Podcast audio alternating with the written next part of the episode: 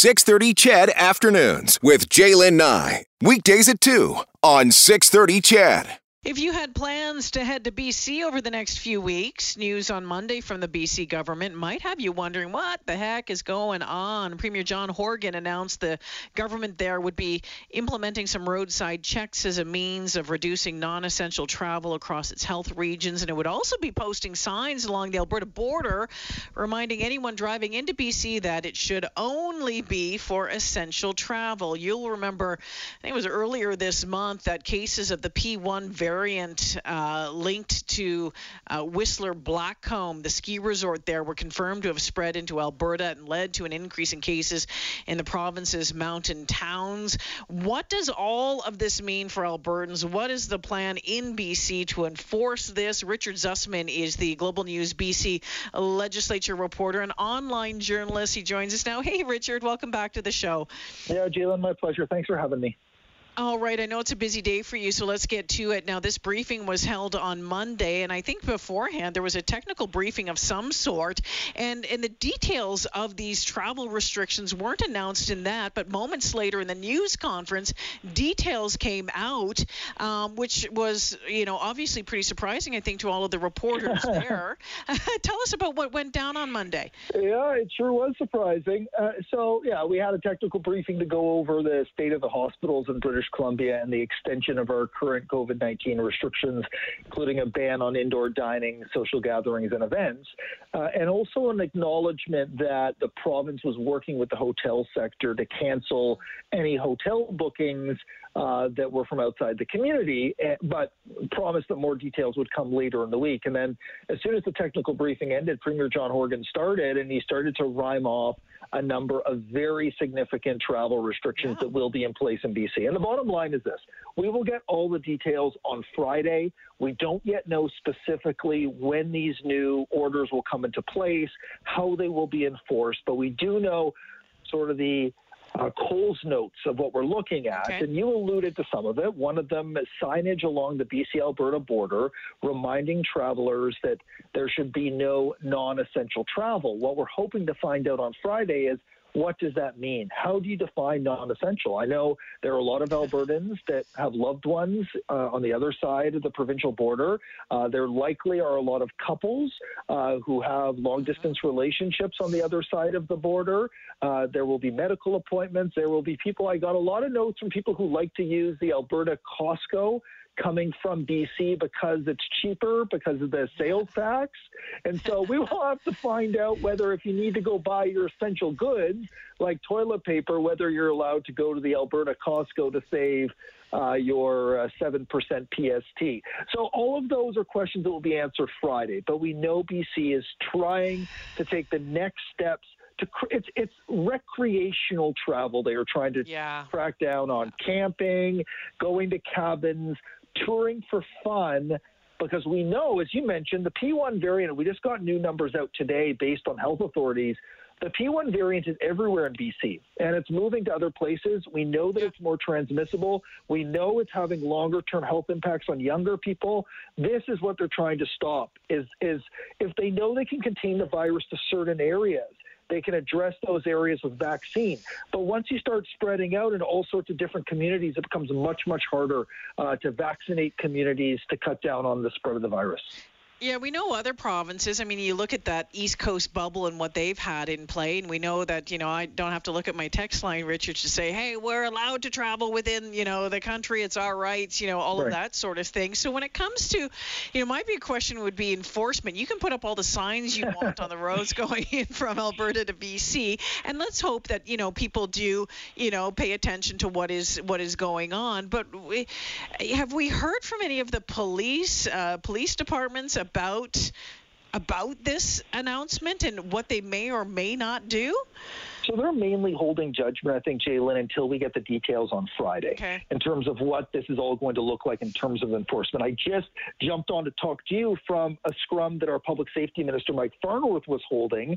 And I asked the first question specifically around what happens in Metro Vancouver, because there are two health authorities right in Vancouver. And will there be road checks sitting on Boundary Road between Vancouver and Burnaby for those familiar with the Metro Vancouver area? And he said, no This is going to be about people traveling outside of Metro Vancouver to Vancouver Island to Alberta. But the question is, where will they set up these road checks? How will they work?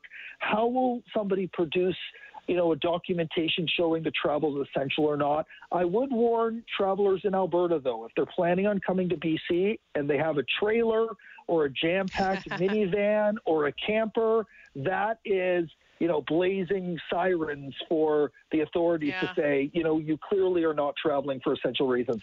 My sense, Jalen, is that is who they are targeting. I'm not okay. trying to encourage anyone to, you know, we're going to still travel, but without our camper. This is about keeping people in communities so that we can focus vaccine where yeah. it's needed to help all of us stay safe uh, for the spread of this virus. Yeah, yeah, it was interesting that you mentioned about the potential of you know hotel cancellations yep. happening from outside the community. I've heard about BC ferries canceling or uh, yep. talking about canceling it. Yeah, like again, more details on that all coming on Friday. Yeah, so we know a little bit about that. The hotel one is interesting because the province believes they can do it without an order. They believe they can get the hotels and accommodation sector, including Airbnbs and VRBOs, to basically just do it without being ordered to do it there's support coming from the province for that industry, I think, if this goes well. So they have something to gain here by basically saying if somebody from Edmonton wants to come visit Kamloops, the Kamloops hotel um, owner can say, no, you're coming from the wrong uh, postal code, wrong address.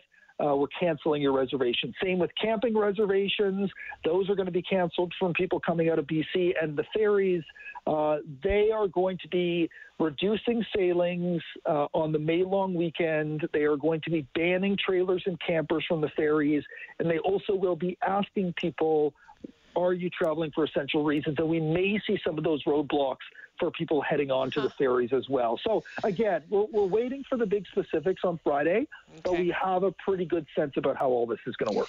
Well, I mean, the fact is, if I remember correctly, BC said no to out of province uh, bookings for campgrounds and things like that last yeah. summer. I mean, that that just happened. I mean, you know, each province is taking care of their business. Again, you know, some people on the text line, Richard, as you can well expect, are saying, you know, just stay home. Let's get this over and done with. Others are saying, hey, my my 20s are being stolen. Let me do what I want sort of sort of business. It's a it's an interesting um, a dichotomy of uh, of opinions here. Um, May long, this in place until May long. Is that what the date is yeah. at this point? Okay. Yeah, so we know what through about, the through the May long weekend. Okay. My other question: What about flights coming in? I know there, uh, you know, there's lots of flights coming in. Again, how do you determine who's coming in there for essential or non-essential? And I think there was some talk uh, as well because of the way the uh, uh, COVID is spreading in in India about whether or not some flights from that country might be uh, curtailed as well.